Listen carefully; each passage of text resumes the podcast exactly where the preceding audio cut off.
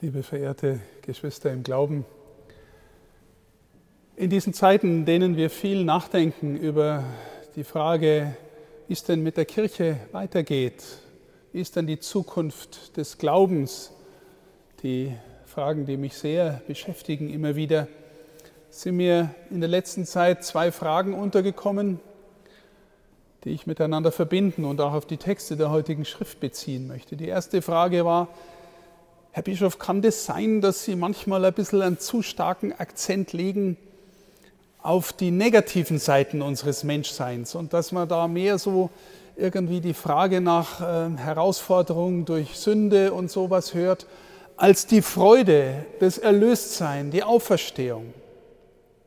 Kann das sein, dass das bei Ihnen so ist? War die eine Frage. Die andere Frage, Herr Bischof, ist nicht einer der Hauptgründe, warum es mit unserem Glauben so steht, wie es steht, dass wir seit 70 Jahren Wohlstand haben und wachsenden Wohlstand und dass uns doch allen eigentlich gerade in unserem Land so richtig gut geht. Und ehrlich gesagt, liebe Schwestern und Brüder, beides stimmt nicht ganz, aber beides hat auch seine Berechtigung. Weil ich glaube, um beim zweiten Punkt anzufangen, wenn es einem eigentlich in materieller Hinsicht und so in der freiheitlichen Hinsicht, wie wir halt leben dürfen und können, wenn es einem da richtig gut geht, wieso bräuchte man dann noch einen Erlöser? Passt doch alles. Und dann, ich habe keinen umgebracht und dann höre ich immer, Gott ist die Liebe und wenn es so einigermaßen läuft, dann wird er mich schon nicht übersehen.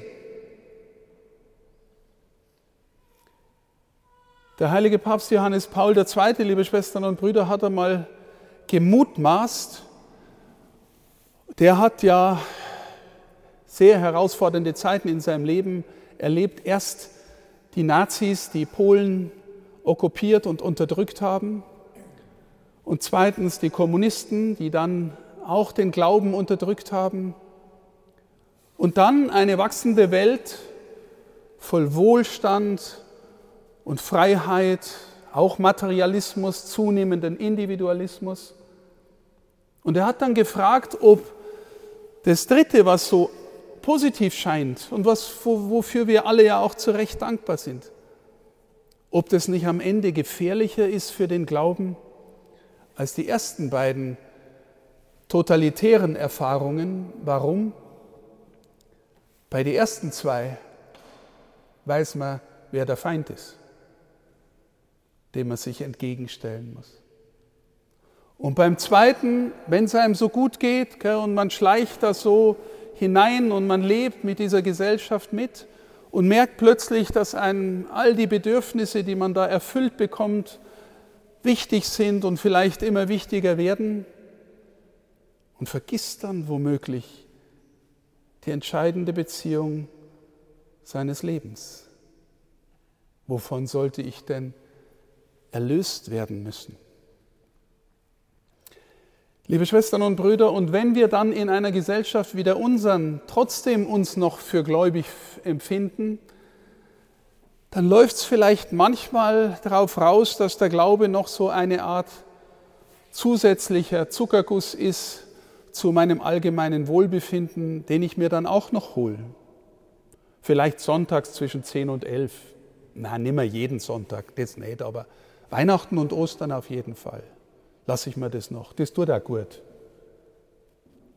Liebe Schwestern und Brüder, Gott hat kein Interesse daran, dass es uns in dieser Welt möglichst gut geht, wenn das Gutgehen auf Kosten der wichtigsten Beziehung unseres Lebens ist. In der ersten Lesung haben wir den Aufruf gehört, zerreißt eure Herzen, zerreißt nicht eure Kleider.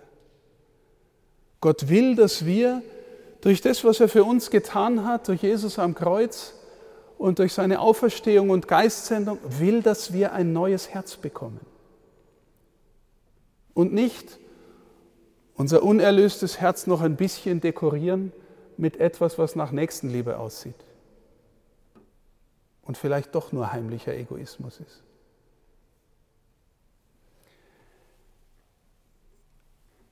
In der zweiten Lesung haben wir den herausfordernden Satz gehört, Gott hat den, der keine Sünde kannte, für uns zur Sünde gemacht, damit wir seine Gerechtigkeit würden. Das ist echt steil, liebe Schwestern und Brüder. Das bedeutet, Jesus hat sich so sehr mit uns solidarisiert, hat sich uns so sehr nahe gehen lassen, hat sich uns so sehr ans Herz gehen lassen, dass es ihm buchstäblich das Herz zerrissen hat. Das verwundete Herz ist aufgestochen worden und hat sich ausgeblutet für uns, damit wir zur Gerechtigkeit würden. Und dann kommt dieses Wort Gerechtigkeit im heutigen Evangelium auch nochmal vor. Am Anfang sagt uns Jesus, sein Abschnitt aus der Bergpredigt, wir sollen unsere Gerechtigkeit nicht zur Schau stellen. Und dann führt er die drei Klassiker der, für die Bußzeit, der wir entgegengehen, vor Fasten, Beten und Almosen geben. Die Gerechtigkeit, von der wir einbilden, dass wir sie hätten und sie dann zur Schau stellen. Schau mal, wie gut ich bin, was ich dem anderen da gebe. Schau mal, wie fest ich bete. Hoffentlich sieht es jeder. Und siehst du nicht, dass ich echt auch Verzicht übe? Möchtest du mich nicht dafür loben? Gott sagt, es ist nicht die Gerechtigkeit, die ich meine.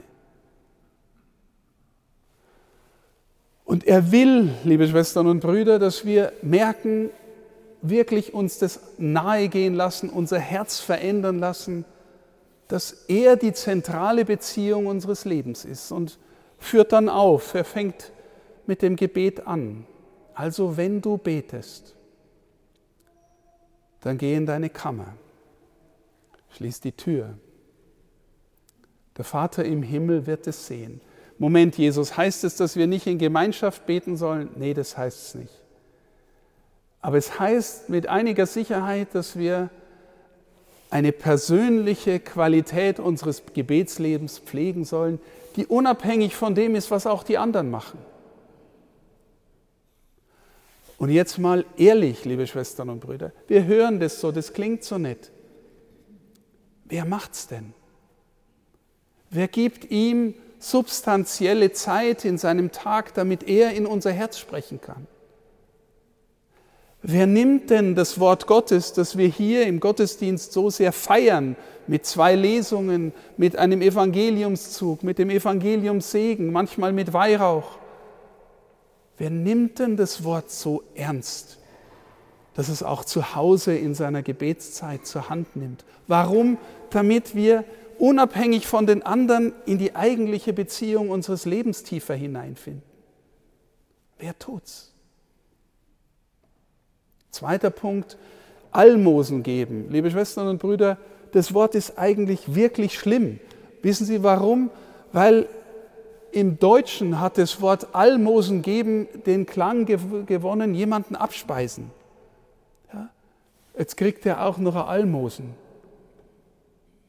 Aber Almosen geben kommt von dem Wort Elemosyne, das heißt Barmherzigkeit üben. Nicht irgendwie noch ein Zehnerl hergeben, damit ich mein schlechtes Gewissen beruhige, damit es mir gut geht. Sondern dem anderen, der auch ein Kind Gottes ist, gut sein. Und zwar mit dem eigenen Herzen und womöglich auch so, dass es dich was kostet. Ihm Zeit schenken, vielleicht auch dem gerade, der mich nervt oder der meine Hilfe braucht, ihm materielle Hilfe leisten, so dass es nicht nur ein Abspeisen ist, das mehr mich meint als ihn. Und das Dritte, liebe Schwestern und Brüder, das ist vielleicht das am meisten Vergessene in unserer Kirche, obwohl es in der Bibel so zentral ist. Fasten. Wir haben Fasten dahin verkehrt, dass wir sagen, am Karfreitag essen wir kein Fleisch, dafür essen wir den besseren Fisch.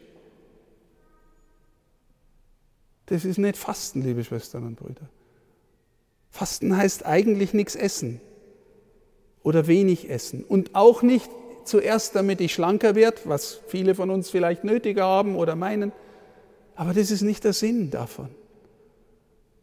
Der Sinn heißt, einen Verzicht üben, der dich spüren lässt, gell, dass du in dieser Welt von vielen Dingen abhängig bist, aber vielleicht machen dich die Dinge dieser Welt so abhängig, dass du gar nicht mehr merkst, wie sehr du eigentlich aus der Beziehung mit Gott leben sollst und kannst und darfst und wie sehr er dich dazu einlädt. Wie sehr, mir um, wie sehr wir um die Sorge um das Materielle und das Leibliche äh, besorgt sind und dabei vergessen, dass wir einen Vater haben, der uns wirklich versorgen will. Und dass der Mensch nicht nur vom Brot allein lebt, von jedem, sondern von jedem Wort, das aus seinem Mund kommt. Sind wir Hörende, Geübte, die Verzicht leisten können, um freier zu werden, die Hände und das Herz offener zu haben für sein Wort? In allem, liebe Schwestern und Brüder, geht es bei Christus um die Qualität der Beziehung zu ihm. Und wenn Sie mich jetzt nochmal auf die erste Frage vom Anfang hin befragen, die wirkliche Freude über das Erlöstsein, die wirkliche Erfahrung von, ich darf im Frieden sein, ich darf die Auferstehung irgendwie jetzt schon spüren die kommt aus der Qualität der Beziehung zu ihm. Die ist so viel mehr als nur Spaß haben in dieser Welt. Ist auch gut, darf man auch.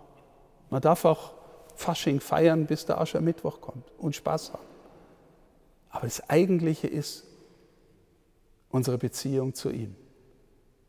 Und die Freude über die Auferstehung, die kommt hoffentlich auch dann, wenn wir es wirklich feiern, wenn wir es eingeübt haben, dass wir um seinetwillen, um der Pflege der Beziehung willen, im Hören des Wortes, im Dienen, im Dienst an den anderen und im Verzicht auf Dinge, die mich oft so sehr bis zu besetzen scheinen, wenn wir dann darin wachsen, weil wir schon getragen sind und es auch spüren dürfen, dass er mit uns durch die Zeit geht.